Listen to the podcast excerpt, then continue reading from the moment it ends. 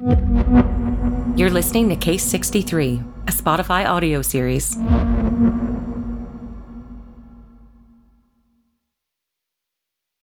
This episode is brought to you by Anytime Fitness. Forget dark alleys and cemeteries. For some, the gym is the scariest place of all, but it doesn't have to be. With a personalized plan and expert coaching, Anytime Fitness can help make the gym less frightening. Get more for your gym membership than machines. Get personalized support anytime, anywhere. Visit AnytimeFitness.com to try it for free today. Terms, conditions, and restrictions apply. See website for details.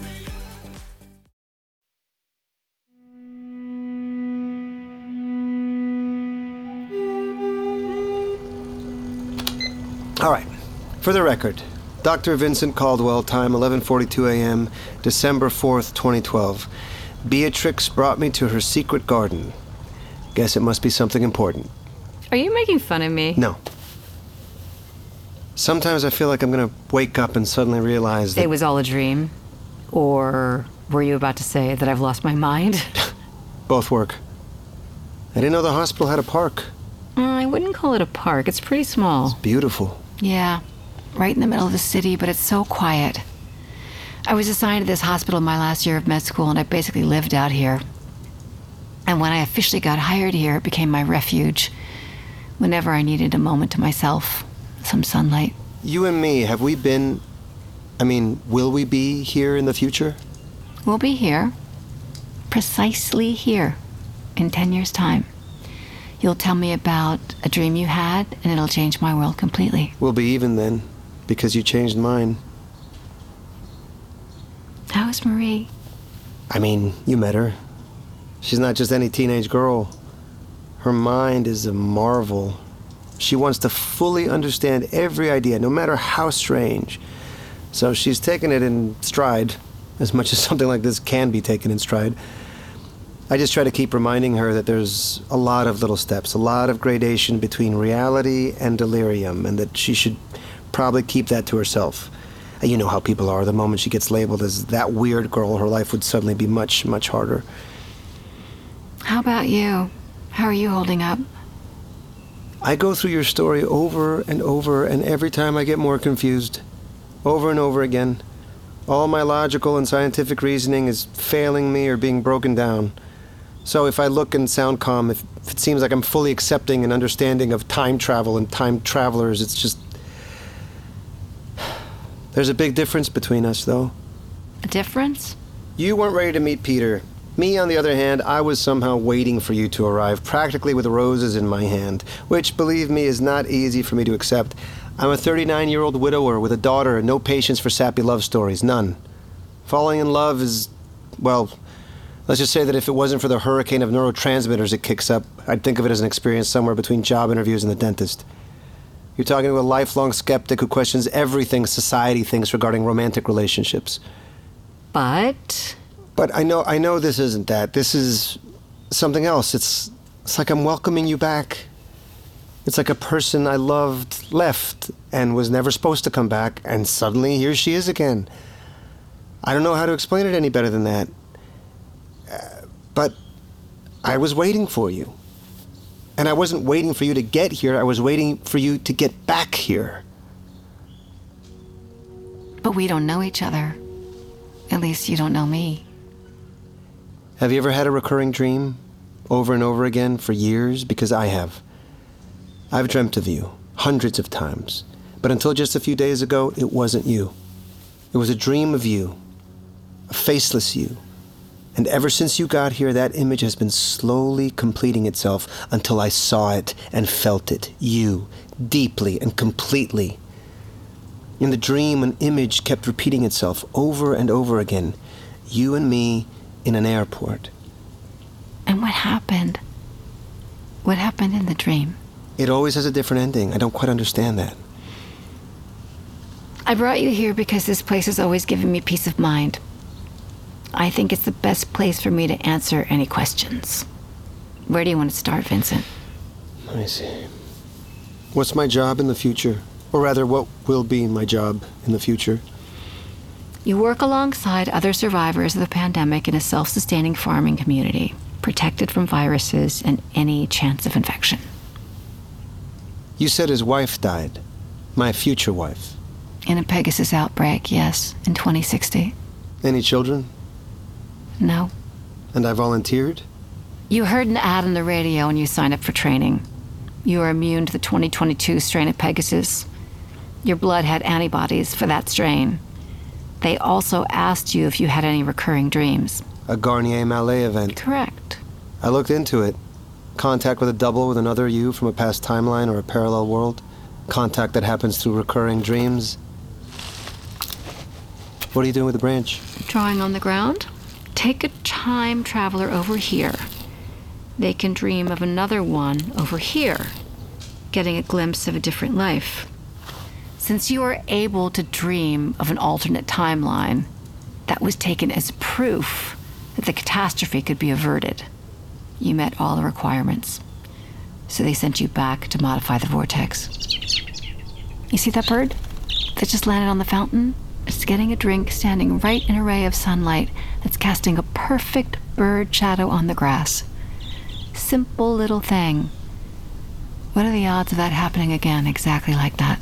Pretty low, I'd guess. Impossibly small. whoa, whoa! I just had, just had a deja vu. Look down here.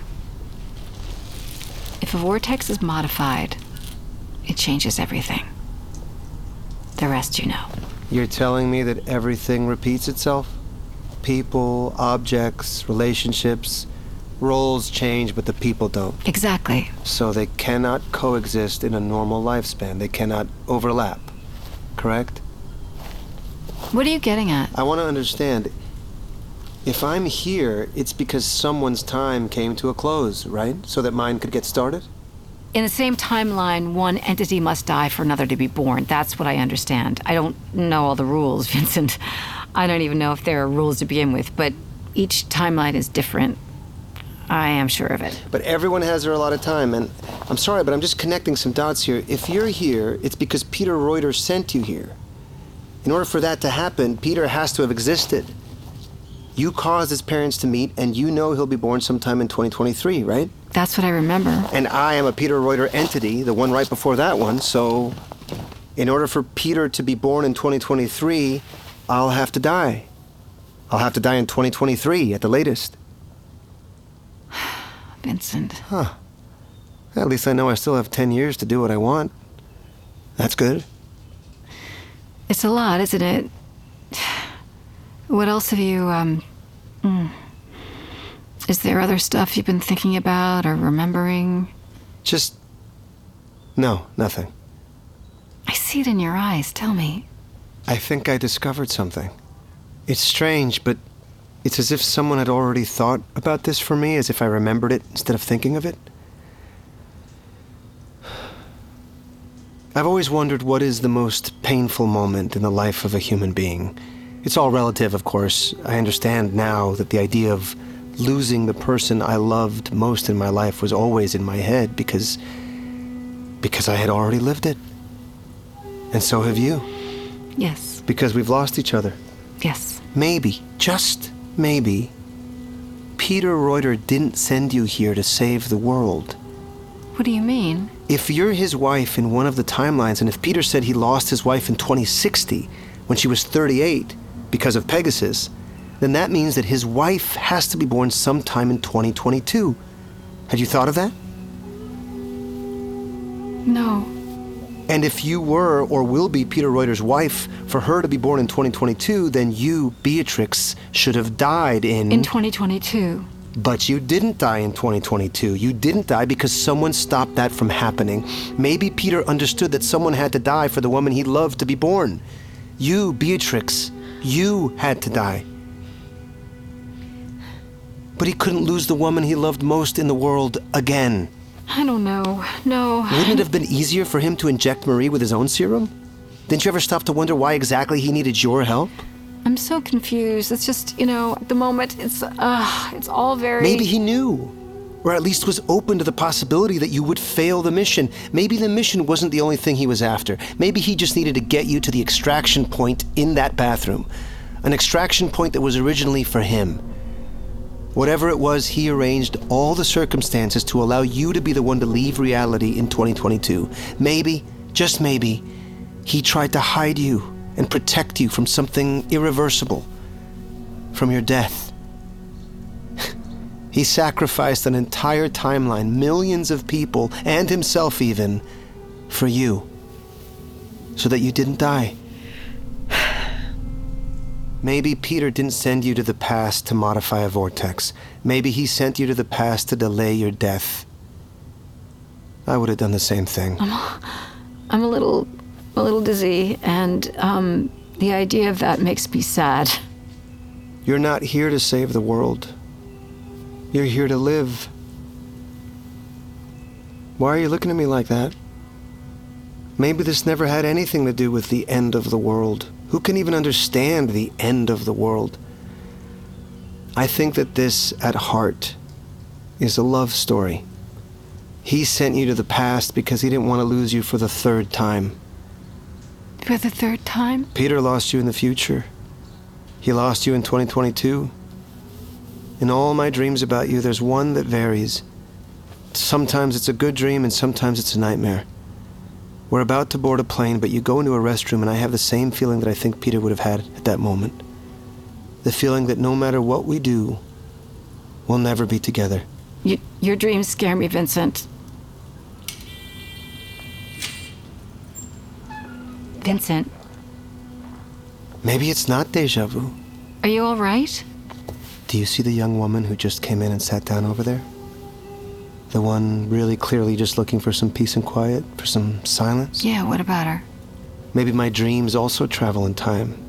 They go up and down the timelines, and suddenly, just for a moment, they stop in the present, and they cause that feeling of deja vu. What are you trying to tell me? I remember this scene from a dream. We were here. I moved away from you so you would sit next to her. So you would sit next to the woman who just sat down. And why would I do that? Because for some reason I'm not sure of, it's crucial for you, Dr. Knight, to meet the young Dr. Knight. Oh, God.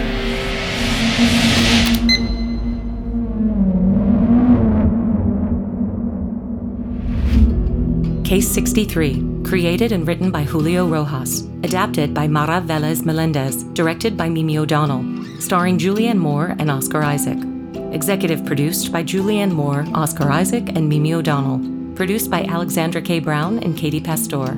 Sound supervision by Jonathon Roberts. Score by Mowat.